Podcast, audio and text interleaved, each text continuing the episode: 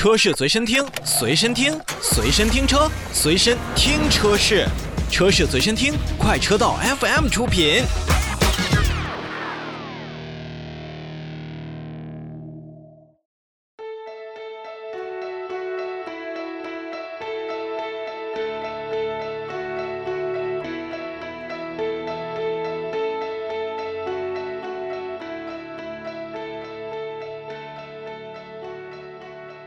继续看召回卖的最多的一个企业，现在也是召回了比较多的一个批次。日前呢，上汽通用五菱汽车股份有限公司要在八月二号去开始去召回二零一八年十二月四日至二零二一年一月十一日期间生产的部分宝骏三幺零系列、宝骏三六零系列、宝骏五幺零、宝骏七三零、宝骏 RS 三、宝骏 RM 五、宝骏 RC 五系列。五菱之光、五菱荣光、五菱宏光等等车型汽车，共计一百四十三万六千九百九十七辆。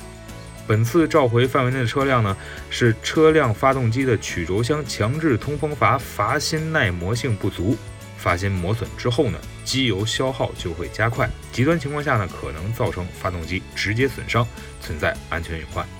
如果说忽略这一次的风险提示，继续使用的话，那最坏的情况下就可能存在不合理的或者说是不合格的排放风险。那上汽通用五菱汽车股份有限公司将为召回范围内的车辆呢，去免费更换改良后的发动机曲轴箱强制通风阀，以消除安全隐患及不合格的排放风险。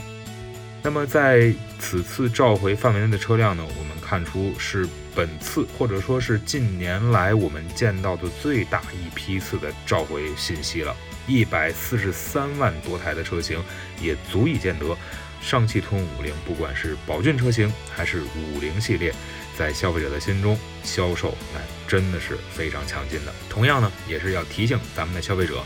那既然有这么庞大的一个召回群体，我相信听咱们节目的消费者也会有一定的宝骏和五菱车主朋友们，大家一定要就近快快到经销商处去看看自己的车型是否在召回范围之列。